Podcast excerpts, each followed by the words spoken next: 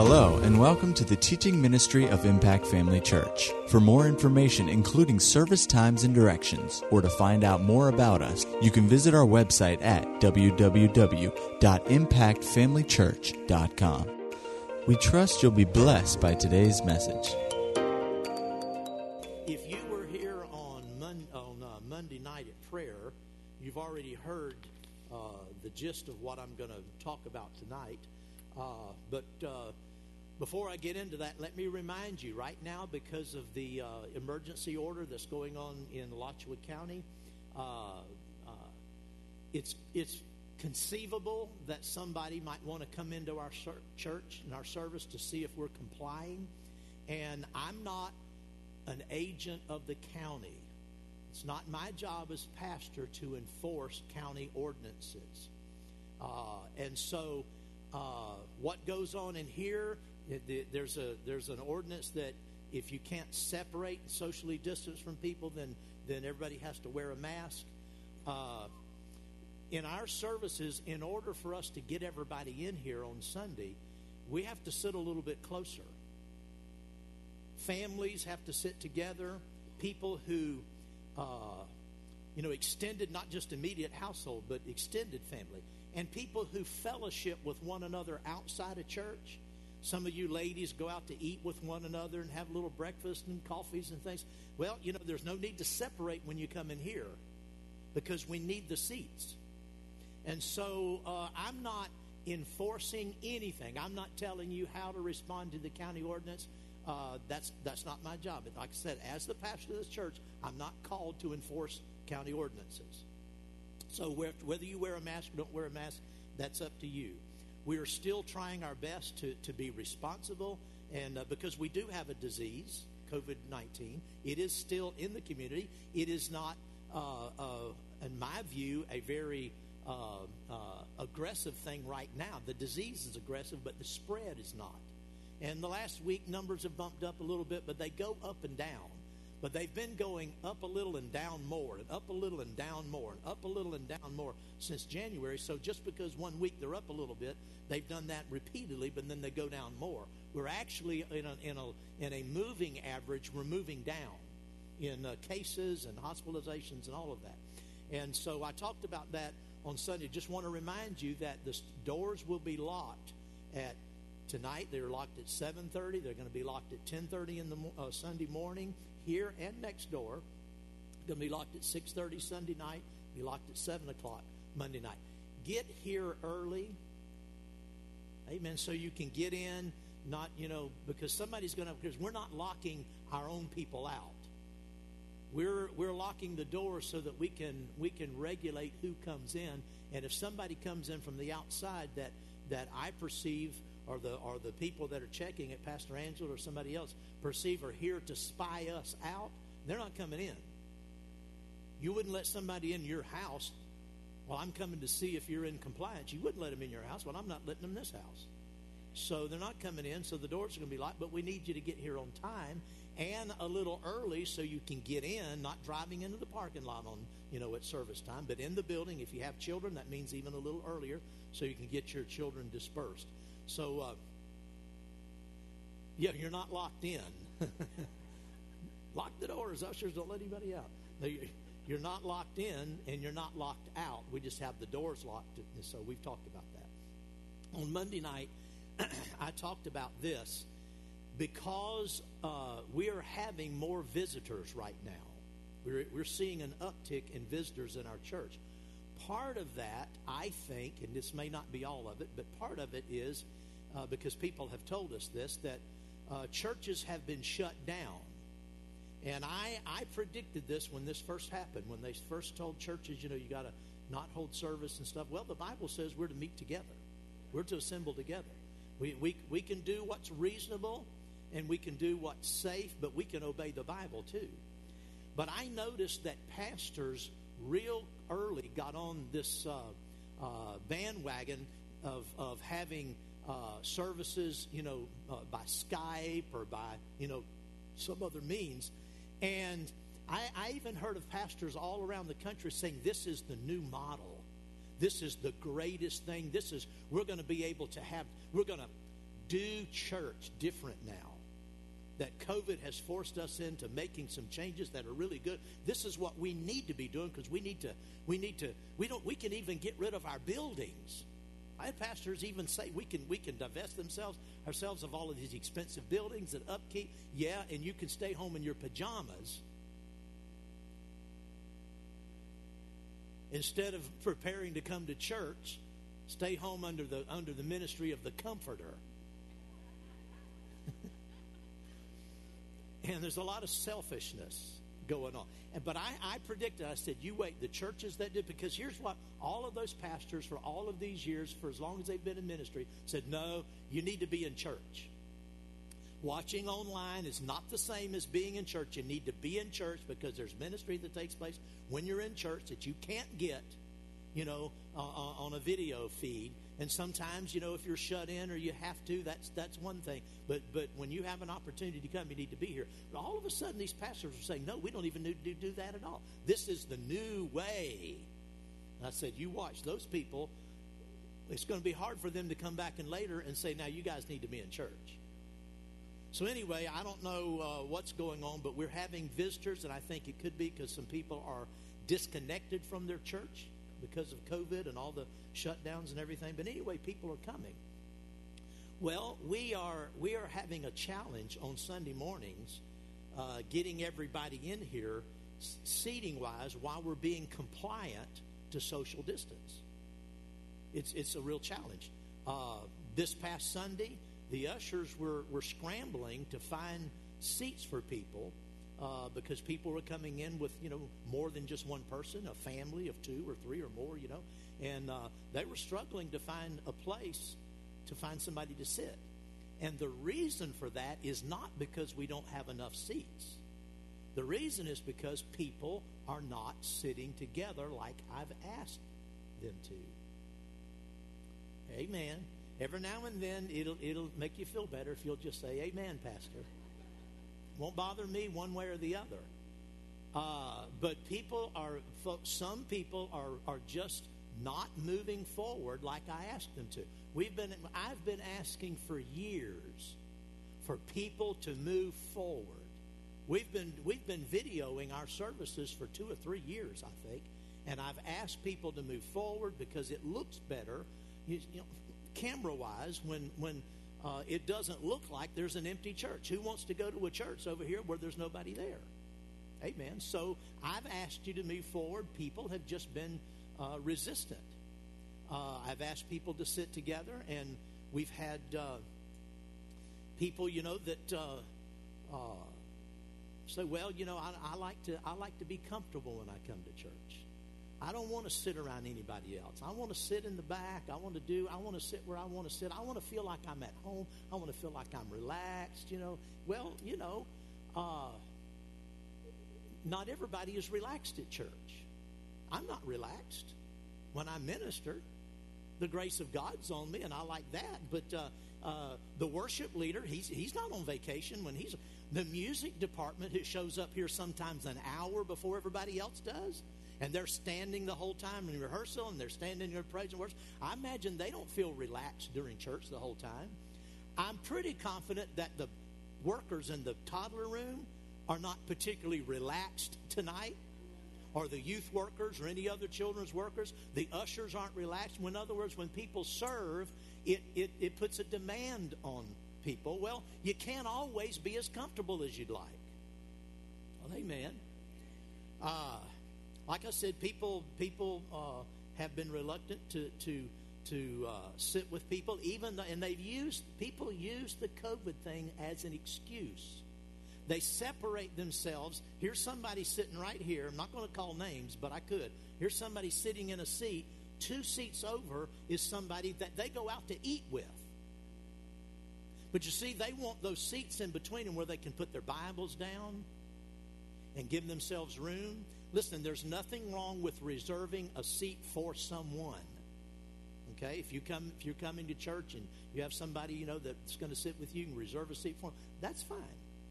But just putting your Bible down in another seat so nobody sits in it when there's somebody in the church that could sit there, we have got to start working together as a team and as a family and quit being so childish about things.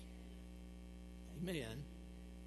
Go with me to uh, Matthew chapter 10.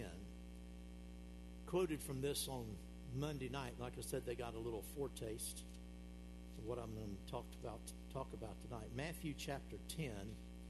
Now, Matthew in Matthew chapter 10, Jesus is giving instructions about ministry. He sent the, the 12 disciples out and uh, told them to go out and, and minister in his name and so forth. He sent them out. He said, you know, don't go in the way of the Gentiles, verse 5 and so forth, as you go preach. So this is the context of this entire chapter is sending people out to minister. Now in chapter 10, verse 40, verse 40, Jesus said, He who receives you, he who receives you receives me. And he who receives me receives him who sent me. Jesus was sent by the Father. And to, re- and to receive Jesus was to receive the Father. To reject Jesus was to reject the Father. But Jesus took it another step further than that. He said, Whoever receives you receives me. You could add to that, whoever rejects you rejects me. Amen. Well, he goes on to say here, He who receives a prophet in the name of a prophet shall receive a prophet's reward. And he who receives a righteous man in the name of a righteous man shall receive a righteous man's reward. Now, he's not just talking about prophets because he didn't, ju- he didn't send out prophets in this chapter. He sent out the 12 apostles. They weren't even apostles yet, they were disciples. So he's not talking about prophets per se. He's talking about people that are sent out in the ministry. Whether you're an apostle, prophet, evangelist, pastor, teacher, it, the truth would apply. He, he said, He who receives a prophet, you can say a minister, in the name of a prophet shall receive a prophet's reward or the minister's reward. Now, the way I looked at this when I, when I was younger, I always thought this meant that if you receive a prophet or, or a righteous man, in the name of that prophet or that righteous, that, that means to respect them and honor them, then you would receive a reward that you would receive the same reward they have. That's the way I looked at it. If you receive a prophet in the name of the prophet, you get the prophet's reward. That's not what this is talking about. This isn't talking about the reward God gives the prophet, he then gives to you, because prophets don't receive a reward for being a prophet. There's no, there's no reward for being a prophet because the prophet wasn't responsible. He's not responsible for being, he's not a prophet because he earned it or he didn't work himself up into it and apply and, and so forth. That he's a prophet because the grace of God that's on his life. Well, the same thing is true about any minister. I'm not a, there's no reward on my life for being a pastor. I don't get rewarded for pastoring. I have to pastor. I'm not rewarded for that. I'm rewarded for faithfulness. And my faithfulness, the reward that I have for faithfulness, will be the same reward you have for faithfulness. Every man is rewarded according to what he's assigned to do, according to his faithfulness, and that reward is not transferable to somebody else. So this isn't talking about the reward that the that the prophet gets from God that he's then passes that on to you. The prophet's reward is the ministry that the prophet has. Whatever God has given him for you, when you receive him, that ministry flows through him to you. That is the reward he brings. It's the ministry he brings. Do you see that? Well, the same thing is true where the, where the pastor is concerned. He who receives a pastor, in, in because he's a pastor, will, in other words, what does it mean to receive a pastor? It means to accept the pastor. It means to uh, value the pastor. It means to uh, honor him and, and receive the ministry that he has. And he says, He who receives a, a, a, prophet, well, it'd be same thing would be true if it's a pastor. He who receives a pastor in the name of a pastor shall receive the pastor's reward. Over the years, I've, made, I've pastored now for 40, I'm in my 41st year. This summer will be 41 years. One congregation. The neat thing about pastoring one congregation is you see history repeat itself over and over and over, and, and you can see the long term results of people. In my years of pastoring, there have always been, there's never been a period of time. I'm not saying there's never been a service, but there's never been a period of time in 41 years that there wasn't someone in the church. Most people come to church and their hearts are open. They're just open to their pastor. They want to receive whatever God has for them through me. And they're just like a sponge. And they're just open and they're respectful. But there's always been, always, from, from the earliest days to now, there's always been somebody, not just one or two, but there's always been a few people in this church. I'm not going to call anybody out I'm just stating a fact. There's always been someone who kind of held me at arm's length. My past, my wife and I, not fully open to us. Now, a lot of times these are people who are faithful in church attendance. They're members. They serve in the ministry of helps. To all outward appearances, they are involved in the church and they call me pastor, pastor, but they don't do what I say. Jesus said, You call me Lord, Lord, but you don't do the things that I say. There's a pastor friend of ours that uh, and, uh, Pastor Angel refers to every now and then, uh, uh, Greg Varn, Varney's wife, and talking about her kids, you know, she said, I'm not impressed. There have always been people who have held me at arm's length for whatever reason. A lot of times it's because of the past. A lot of times it's because of abusive pastors and, and churches they've been in where pastors were heavy handed and, and uh, uh, were improper in exercising authority. I understand that. I've done my best to try to win those people over. And I've been successful with, with some over the years. And so this it's not the same people, but but there's a there's a there's a trend at any given time in my pastorate. There have been people who just sit there and and they've got their guards up all the time. They never fully receive me as pastor. They call me pastor, but they're not really open. And like I said, they've got walls up. And because of that, the ministry that I have for them never fully flows to them. Amen. So uh, I've been negligent, I guess, in talking about this. I've never preached on it before. I wrote a little bit about it in my book uh, on uh, the pastor's reward. I, I've never taught, taught that in this church. Never taught it. And, uh, and the reason is I, I am in 19, in the early 1970s, I got back in fellowship Lord in 1972, started going to church early 73. And uh, the charismatic movement was going on, and, and so I got involved in church, and we would, you know, I was involved in a local church. I was there Sunday morning, Sunday night, uh, Wednesday night, other special services. I was involved in other activities during the week. We had uh, outreaches that we did. I was involved. So my church came first. But uh, on other nights of the week, there were other charismatic uh, meetings going on around town. And some of my friends and I, we, we'd visit some of these other charismatic meetings. So we began to be acquainted with people from other churches.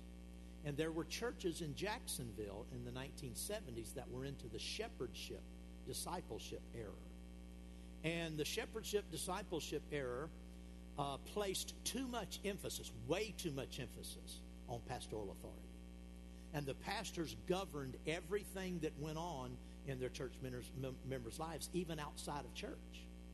And so it was very heavy handed, and uh, uh, you were rebuked very often. I mean, you had to really mind your, your, your P's and Q's. You'd be called on the carpet and rebuked, and and uh, the pastors spoke into every detail of people's lives. They, they, they, you know, you had to go to talk to the pastor to find out if it was God's will for you to take a, a new job or to apply for a new job or to buy a house, to move across town, uh, you know, who to marry, all of those things. And so uh, that's an abuse of pastoral authority.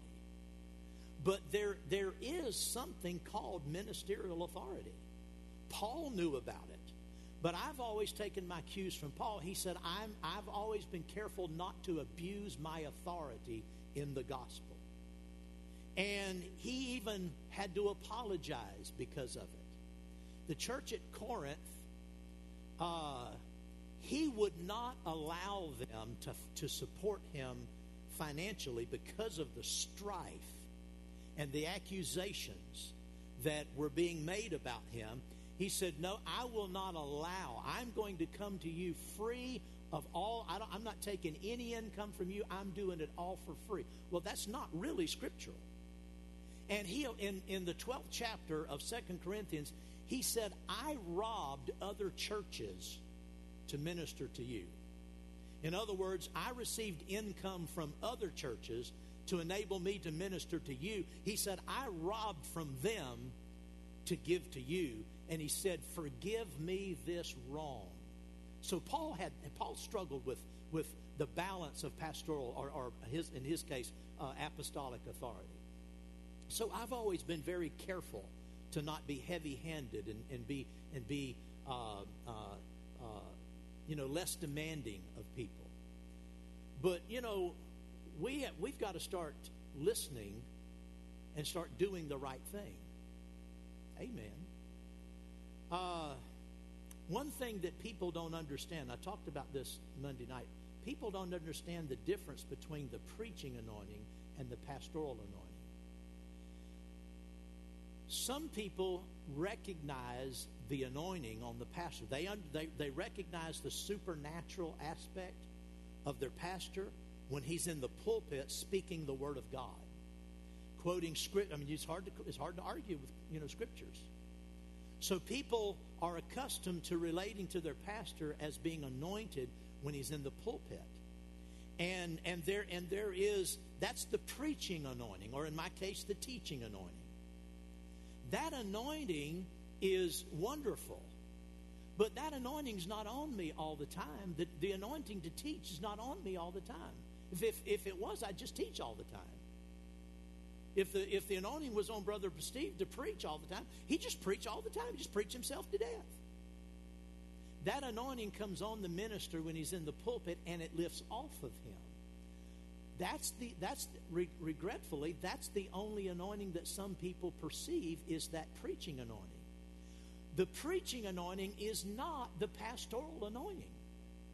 The pastoral anointing is not the preaching or teaching anointing, it's the anointing to pastor. Pastors are shepherds, they feed, care for, guide, protect the flock of God, and correct the flock of God when necessary. That's the job of a pastor, and that's what the pastoral anointing is for. And the pastoral anointing is on the pastor to some degree all the time. It's, it's not, it's completely different than the preaching anointing. I'm a pastor when I'm on vacation. I'm never on, I'm never out from under that. I'm always a pastor. I'm a pastor uh, uh, in the middle of the night. If I get up and go to the bathroom, I'm still the pastor. The pastor's anointing is there all the time.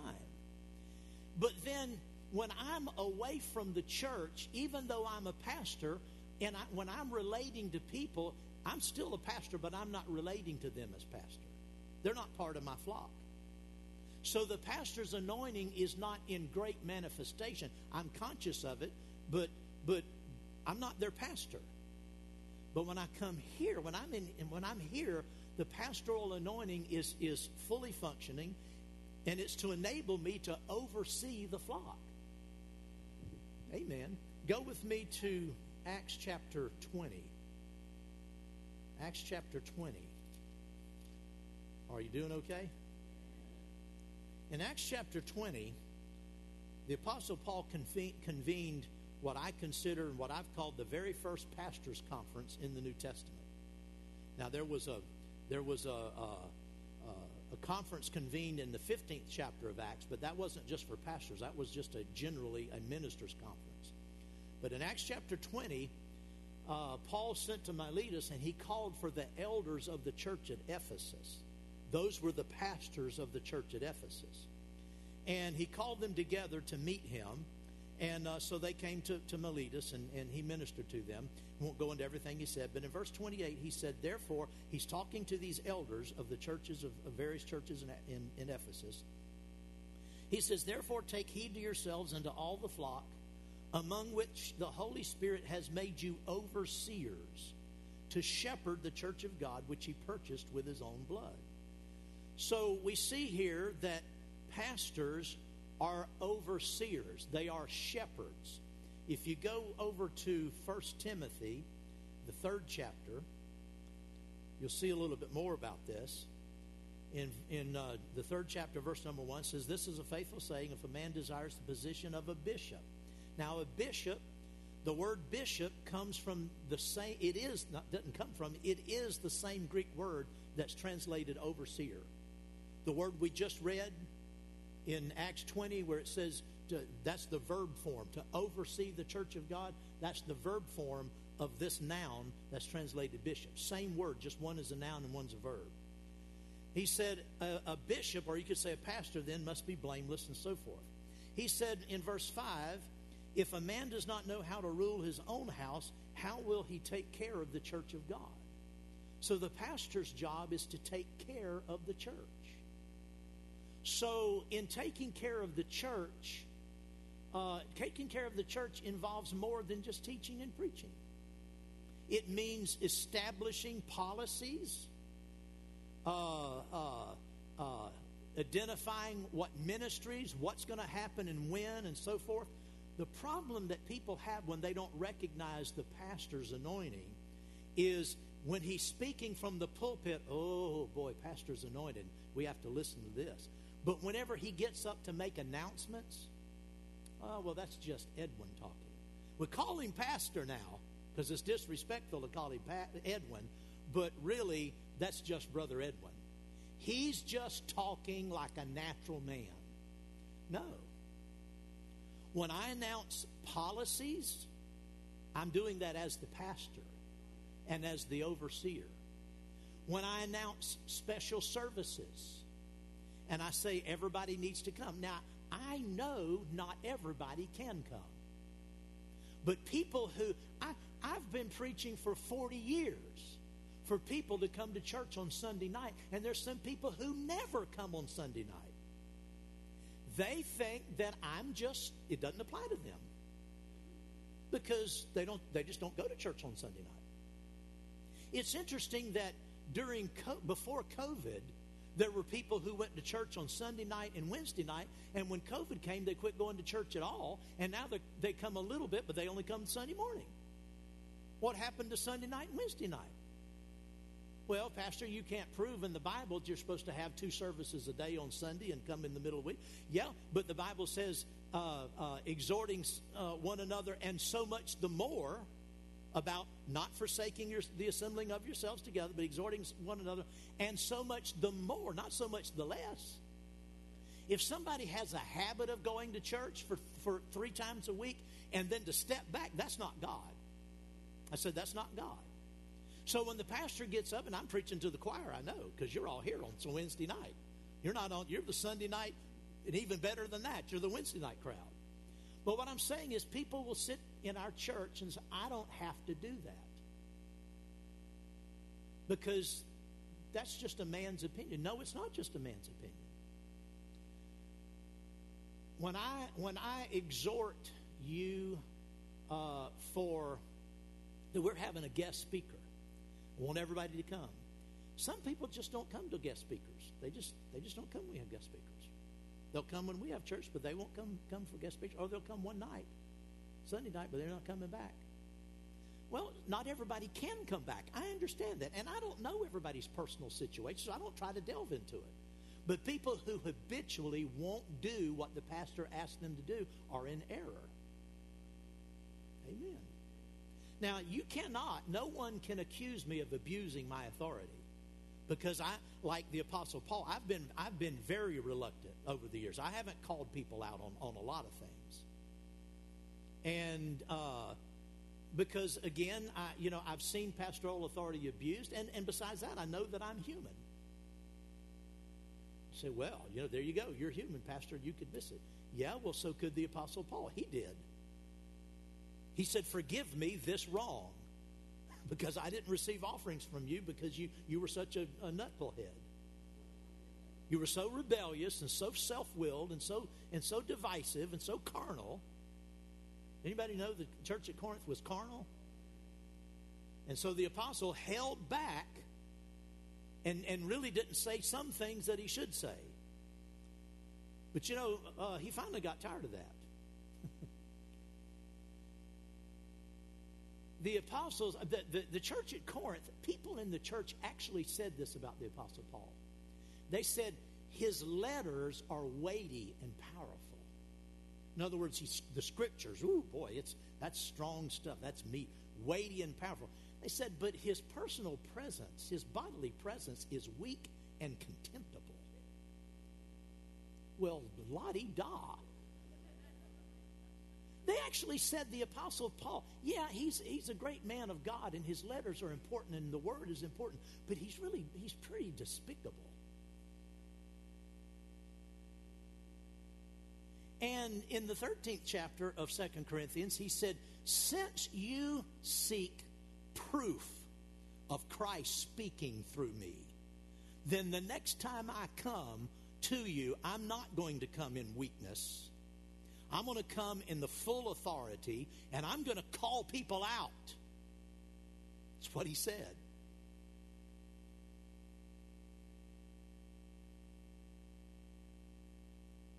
See, people, to, a lot of times, and it's because of people's upbringings. People have been involved in churches, you know, they've just been denominational churches, and the pastors served at the at the uh, pleasure of the board. They were told what to do, and besides that, if you didn't like the pastor, you just wait him out. Because in a few years he's going to be gone, and then you can go back to doing what you used to do. Amen.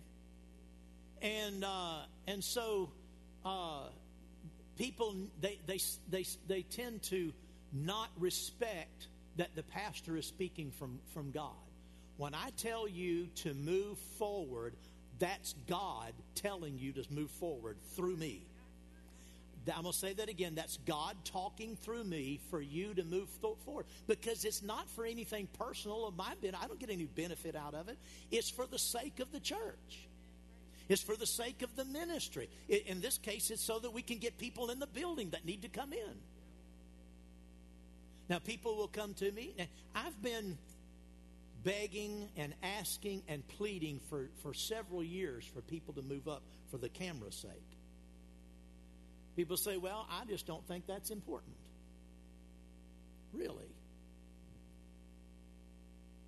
Go with me over to uh, 2 Kings don't, I just don't think I need to do that. You know, that's Pastor. He just wants us to sit forward so he can see us. No, I need you to sit forward, come forward, so that we'll have a better image to the community. When they see our chapter did I tell you? Oh, Second Kings. Go to uh,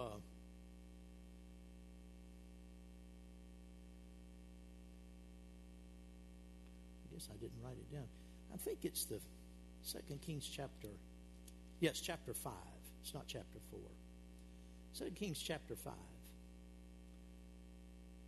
Anybody remember a leper named Naaman?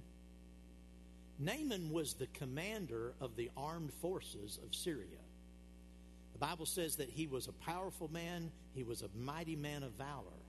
Only problem was he was a leper. He had a terrible disease.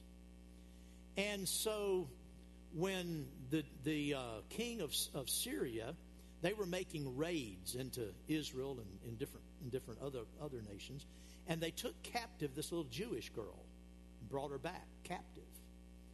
And she became the, the uh, handmaid of, of uh, Naaman's wife. She was Naaman's wife's, you know, personal assistant. Well, she, you know, started telling Naaman's wife about, you know, there's a prophet in Israel by the name of Elisha. He can heal my Lord, you know, your husband. He can heal him. Well, Naaman found out about it. He went to the king of, of Syria and said, This is what this little Jewish girl told me. And uh, she said, There's a prophet in Israel. So the king of Syria wrote a letter to the king of Israel. Only he made it sound like he was expecting the king of Israel to heal this, this general. Well, the king of Israel got the letter and he's shaking in his boots. He said, Oh, no, he's, he's trying to set me up. He's trying to create some kind of a, you know, a, a strife between me and him, and, and this is not going to turn out good. What am I supposed to I can't heal him, his servant. Well, somebody came to him and said, Wait a minute. There's a prophet here. So Elisha found out about it. He contacts the king. He said, Send him to my house. So Naaman and all of his entourage, he shows up at, at Naaman's house, and at, at Elisha's house, the prophet. And uh, he was expecting the prophet to come out and shake his hand and, you know, make a big to do over him because he's the, you know, this mighty general, you know. Elisha didn't even go outside. He sent his servant to, to the general, to Naaman, and said, Go to, to into Israel and, and dip seven times in the river Jordan. And you know, you know what uh, Naaman did? He got flat mad about it. Bible says he was furious. And here's here was his his reasoning, his logic was there's nothing magical in the water. He knew that the water of Jordan or any other, the rivers, any other, there was nothing, there was no healing magic in the waters. He knew it was a symbolic dipping. But he considered the water of, of, of in the Jordan River inferior to the waters in his own. He said, Are not the rivers of Abana and, and Pharpar, are they not better than, than the Jordan? I'll just go there and dip seven times. He was, I mean, he was angry.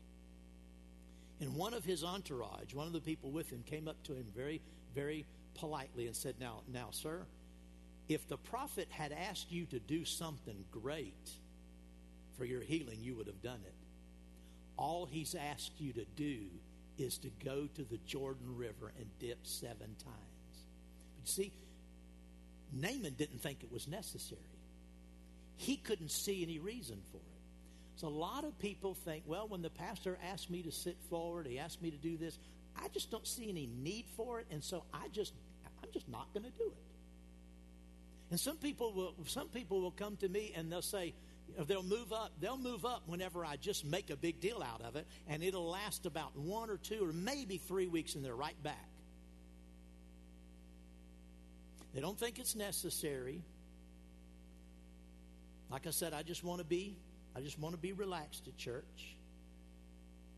Well, you were just asked to move forward, to change your seat.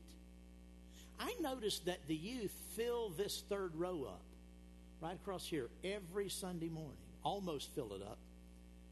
And did you know what? They don't want to be on that row. None of them want to be in this center section. They have their hangout section. That's where they want to be. But you know what?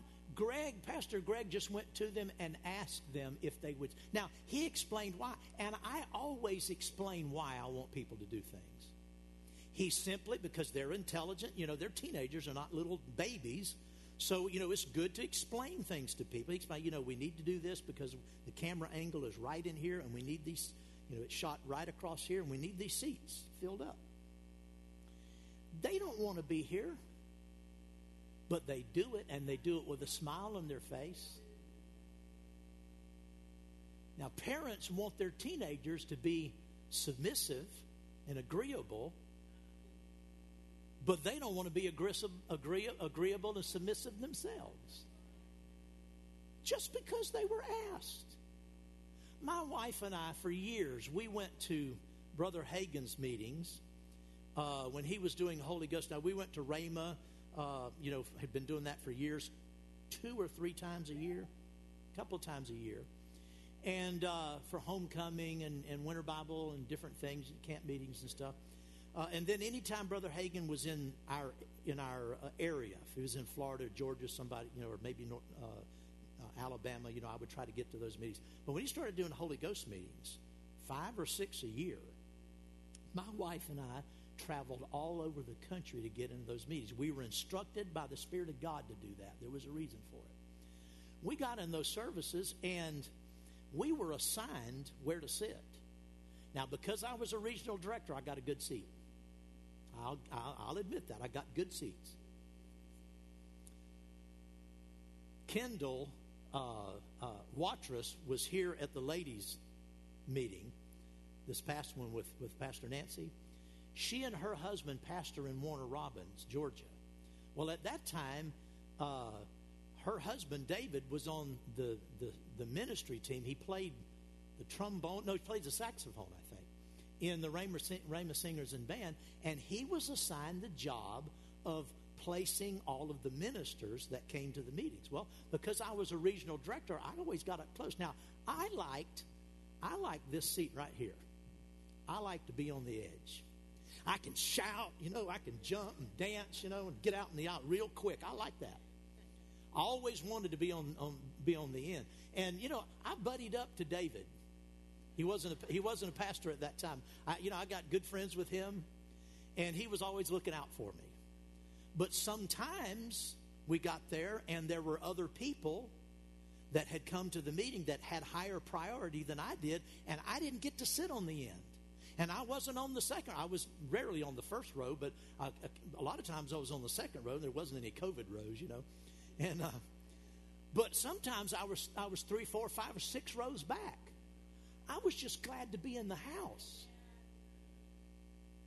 Dear Lord, you can't sit where you want to, and so you're gonna you're gonna be obstinate about it. I just like I said, I was glad to be in the building. You ought to be glad to be in the building. What would the underground church tonight think? who, are, who is in a country where they could be arrested for going to church, and there's about 50 or 60 people crammed into this little cracker house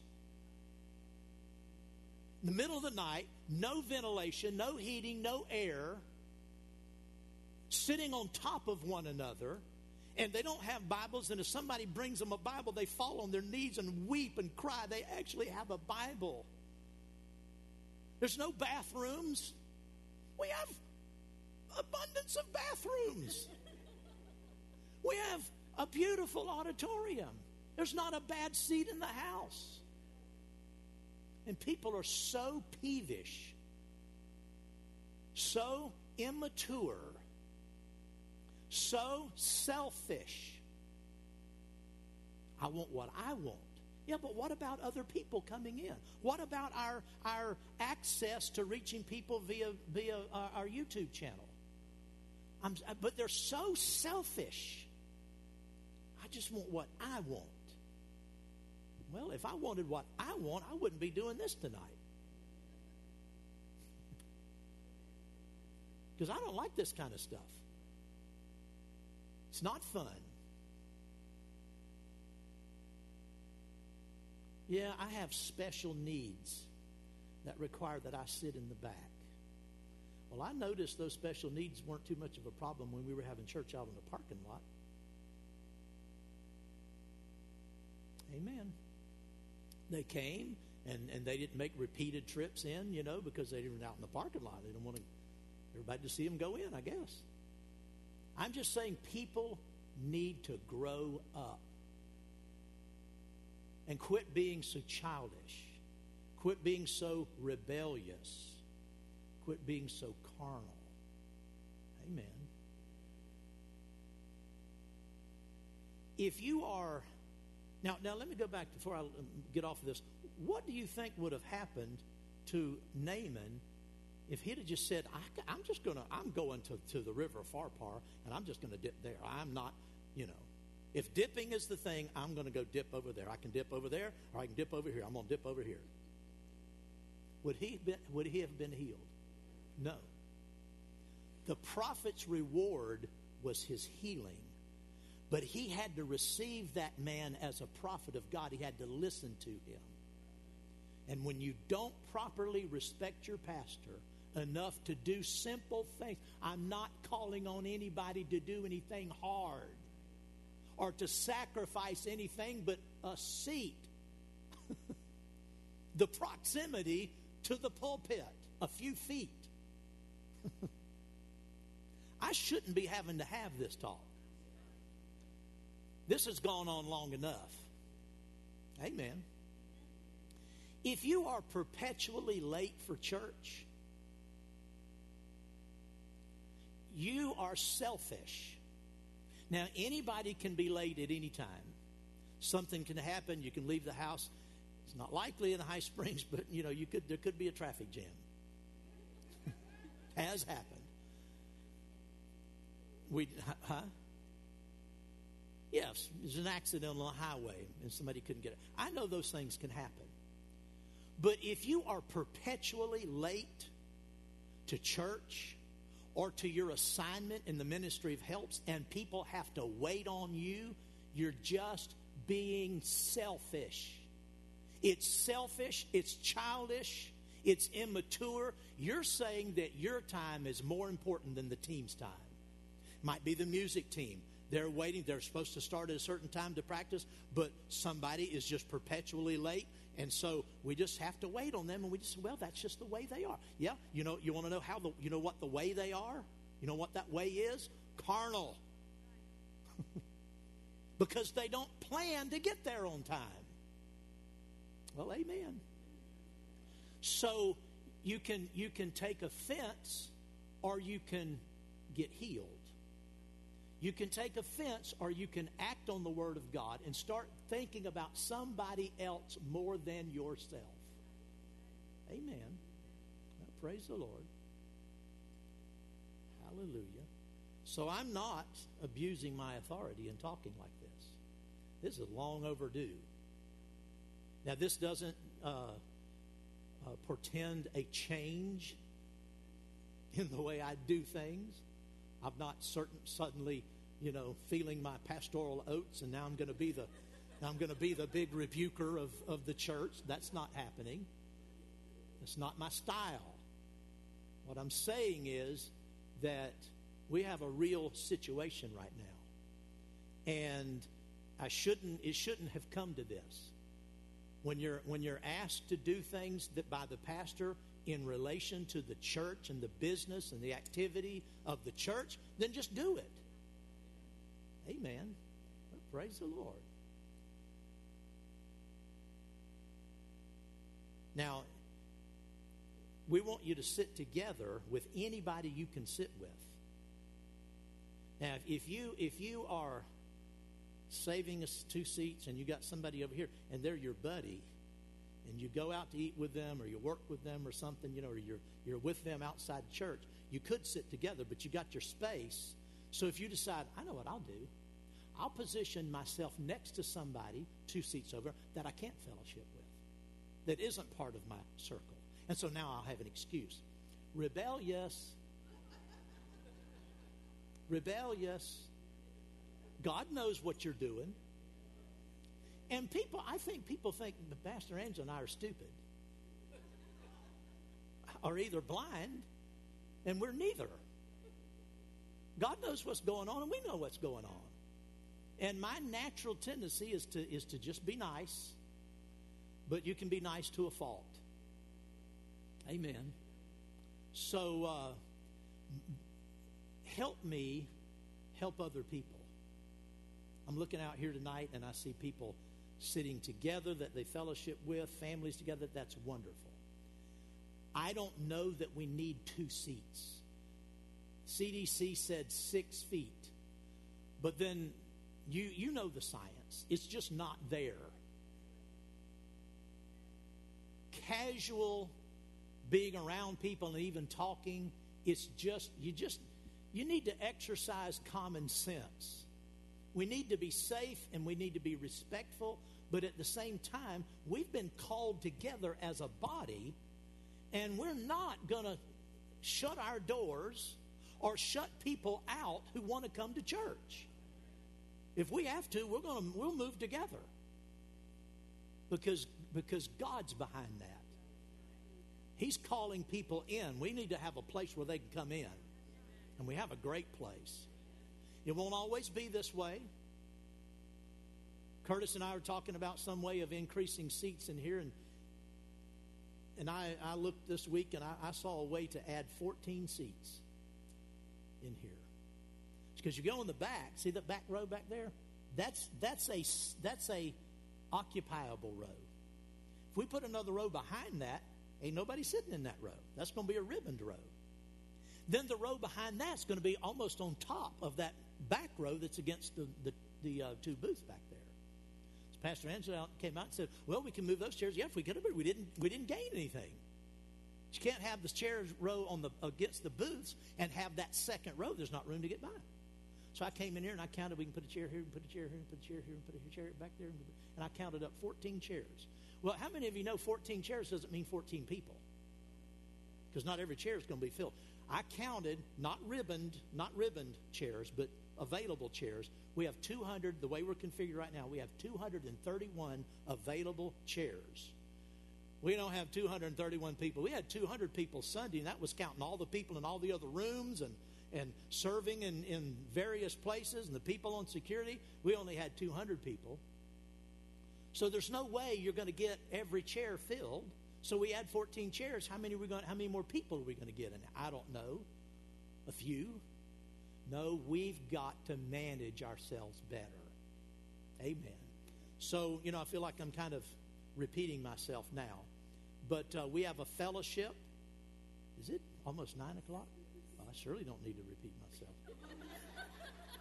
we have a fellowship. Every time we have church fellowships, we, we, we stress to the people fellowships are biblical. You ought to be at a church fellowship. There's some people, they just don't go to church fellowships, they just don't like them. I mean, they just won't go. They never go. They never come to church fellowships. That's why they don't have any friends. That's why they don't have any friends. They don't want friends. They don't want to be friendly. That's why they don't feel like they belong. Because they just they're selfish. So you need to be here at the church fellowship. Encourage, I know all of you will be here, but encourage other people.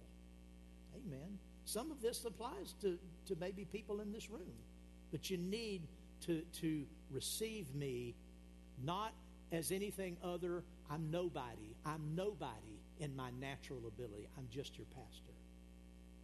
And God ordained that I be in this place to lead us as a congregation in everything we need to do, and that includes these kinds of things.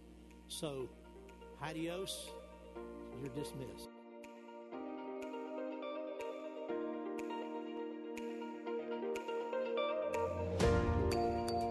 At Impact Family Church, it is our desire to see you blessed through the power of the Word of God. We have been helping people to change their world for over 25 years through our dynamic ministries and teaching. If you are going to be in the North Central Florida area and are interested in attending our services or just want more information about us, you can visit us online at www.impactfamilychurch.com.